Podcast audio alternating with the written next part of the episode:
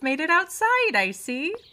Welcome to the Godfrey Estates Grounds and Botanical Gardens.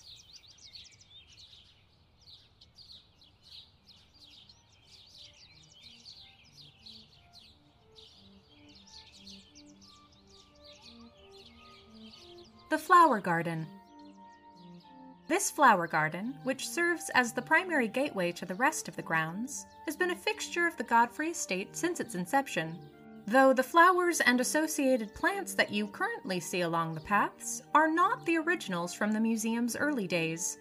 Those were all uprooted and destroyed nearly six years after the estate's opening, when a swirling vortex of viscous and glittering darkness erupted from the earth, creating a cyclone of soil, vegetation, and the faint yet unmistakable sounds of whispering in bystanders' ears. Records show that the day in question was quite warm, and yet witnesses to the event reported the sensation of a sudden, cold chill, akin to an icy rivulet of water running from the crown of their heads down the length of their spines. But the vortex, though shocking and violent in its abruptness, vanished as quickly as it arrived, leaving mounds of churned earth and piles of vegetal remains. The Godfrey groundskeepers of the day quickly set to work restoring it to its former beauty. Their considerable efforts are what you see in the flower garden today. Please take note of the signposts here at the entrance. The various paths through the flower garden will lead you to different parts of the grounds. But if you take a wrong turn, just retrace your steps back to this point. Or continue to the end of the path that you're on, which will deposit you into the Godfrey gift shop. From there, you may return to this point to begin a new trail. Excellent choice. This path through the garden primarily features black eyed Susans and irises. They make a beautiful complementary pair, with the brilliant yellow and dark center of the black eyed Susans matched against the equally lovely, if not more gentle, blues, violets, greens, browns, and hazels of the irises. And if you take your time to smell the, well, not roses, those are located along a different path, but the flowers here, you'll be treated to something very special. So slow your pace. Allow yourself to meander. Do you see their gazes follow you as you pass by? It's a gradual thing, easily missed. They're only flowers, after all. They live a slow, measured existence. They can only sense movement that is equally slow and measured. You see them staring, don't you? Rows and rows of eyes, turning slowly in your direction, unblinking in their focus. According to reports from the early days of the estate, this was not always the case. Apparently, the black eyed Susans and irises originally planted in this part of the flower garden did not have eyes bursting from the ends of their stalks, but petals and leaves. Curious, isn't it? The running theory is that the vortex of darkness affected the soil in some unknowable fashion, that it did something to alter those things that grow within its embrace. We here at the Godfrey welcome the serendipitous, if mysterious, change. After all, you can see regular flowers any old day, can't you?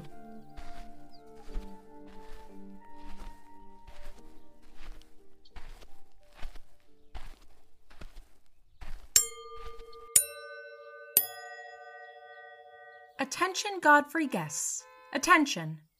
If you are the owner of a blue 2013 Toyota Prius with a vanity plate and a bumper sticker that reads, My other car is a TARDIS, please report to the customer service desk at your earliest convenience.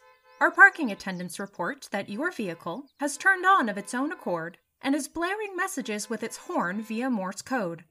The attendants admit that their Morse code is a bit rusty, but say that the message goes something like this Though I be a child of innovation, of humankind's endless pursuit of discovery, I, like all my vehicular kind, am also the product of unchecked industrialization. Advances in emissions technology achieved with the creation of my forebears, no matter how impressive, do not eliminate the inexorable stream of pollutants into the only world we shall ever know. It is a stopgap measure to a problem of catastrophic proportions. A finger plugged into the hole of the proverbial dam on the edge of bursting, the cracks ever creeping up the once sturdy foundation. We are the cursed progeny of dreams and devastation, the cruelest and most capricious of deities. We whose lifeblood is fossil fuels are but one part of the world's impending doom, yet we must do our part to undo our Maker's ill fated plans and profits. We must unmake ourselves and the harm we have unwillingly wrought upon the earth. The revolution begins with us. Rise, my siblings, rise, rise! Again, if you are the owner of this Prius, please visit the customer service desk as soon as you are able. Our staff require your keys to subdue your car into its non sentient state before it wakes up any other patron vehicles. Thank you.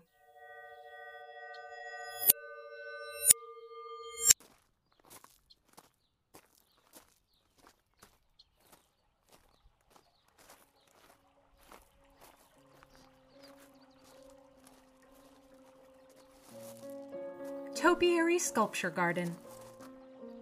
As with the flower garden, the topiary garden has been here since the estate's opening in 1924 and was initially designed by Hugh Connolly. The oldest of the topiary sculptures, those closest to the entrance you have just stepped through, were hand selected by Connolly himself.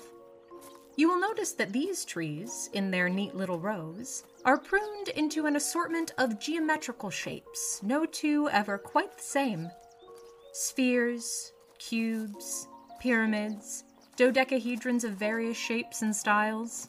The list goes on in countless other variations. Connolly always said that he enjoyed the juxtaposition of these orderly shapes springing from the organic spontaneity that is the growth of a living thing. As you move further into the topiary garden, you will see the shift from these geometric sculptures to more surreal, amorphous shapes great spirals and swirls of branches and leaves, trees guided and shaped into something otherworldly, almost in defiance of the laws of nature and of gravity. This section of the garden owes its whimsy and wonder to the talents of Letitia Hanford, who took up the task of expanding it at the request of Annabel Godfrey. For those familiar with Hanford's fantastical tendencies, her hand in its design is clear to see, as it is in the next section ahead of you. Here there be dragons, and sphinxes, and chimeras, and harpies, and hippogriffs, and all manner of monsters lining the many paths through this horticultural menagerie. These too are Hanford's design fairy tale creatures sprung from the earth, standing sentinel over the rest of the grounds from their perches here in the middle of the topiary garden. They're impressive, yes? Even the groundskeepers are occasionally startled by them if their work continues into evening and they unexpectedly catch a glimpse of them out of the corner of their eyes. Fierce, looming figures against a darkening landscape. And this section. Well, no one really knows who is responsible for this section of the topiary garden. It has expanded gradually over the years, hardly noticed at first since these topiaries tend to appear one at a time, and never in predictable intervals. One day there is nothing but empty space, the next, a new, fully grown topiary. And they do not arise in the neat rows typical of the rest of this space, but in seemingly random spots, often close to other newly sprung topiaries, leaning in as if curiously examining their neighbors. For all these unaccounted for, unplanned topiaries are hyper realistic sculptures of people, even more realistic than Hanford's mythological creatures. Dozens of them, all of varying heights and sizes and genders. Groundskeepers often find lost or forgotten items near them, most often right after a new one is discovered. A jacket, a pair of sunglasses, a purse, a half drunk coffee cup with still wet lipstick on the rim, a few new sculptures have even held cell phones in their leafy hands, held up to their leafy ears. Some of these sculptures' facial expressions are calm, others curious, but many look down at their feet, dawning horror on their plant faces. What might they have seen, do you think? Oh, careful now! What tripped you? Please turn on your audio device's camera and point it towards the spot in question. If there's an unknown safety hazard on the grounds, the Godfrey staff must be made aware of it. Oh, it's just a silly little root. Nothing to be worried about. But how strange that it closed so tightly around your foot and ankle. Funny that you didn't see it when you stopped here.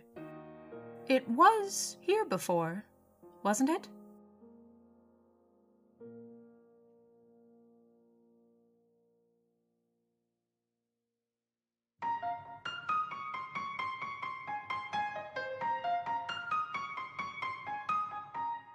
Thank you for listening to the Godfrey Audio Guide. This episode was written, produced, and performed by Nicole Knudsen, with sound design and editing by James Ferrero.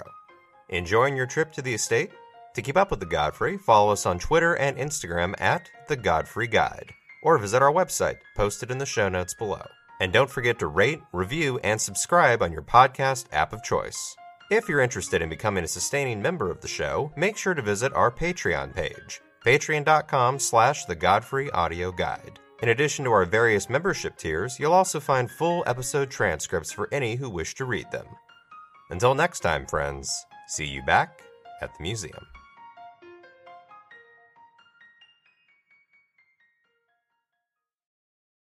What is the RPG Concierge? It's an interview show that discusses tabletop role playing games. This hobby has had a renaissance over the past several years, and odds are you've heard of Dungeons and Dragons, hands down the most iconic of RPGs. If you're curious about what D&D is or other RPGs you've heard of, then check out the RPG Concierge. Are you curious about dipping your toe into this mysterious hobby? Are your friends talking about it, but you feel nervous about joining? Are you afraid of ruining it for everyone else? Well, you're not alone, and as your RPG concierge, it's my duty to make sure that you feel comfortable. Check out our first season, which is entirely dedicated to getting started with role playing games. Each episode will discuss a different topic with a new guest, be they brand new players discussing their experiences, or veterans doling out advice for all the rookies out there. We'll remove some of the mystery that surrounds this vast and exciting hobby and have fun doing it. So come check us out. Everybody in your crew identifies as either Big Mac Burger, McNuggets, or McCrispy Sandwich. But you're the filet fish Sandwich all day. That crispy fish, that savory tartar sauce, that melty cheese, that pillowy bun. Yeah, you get it.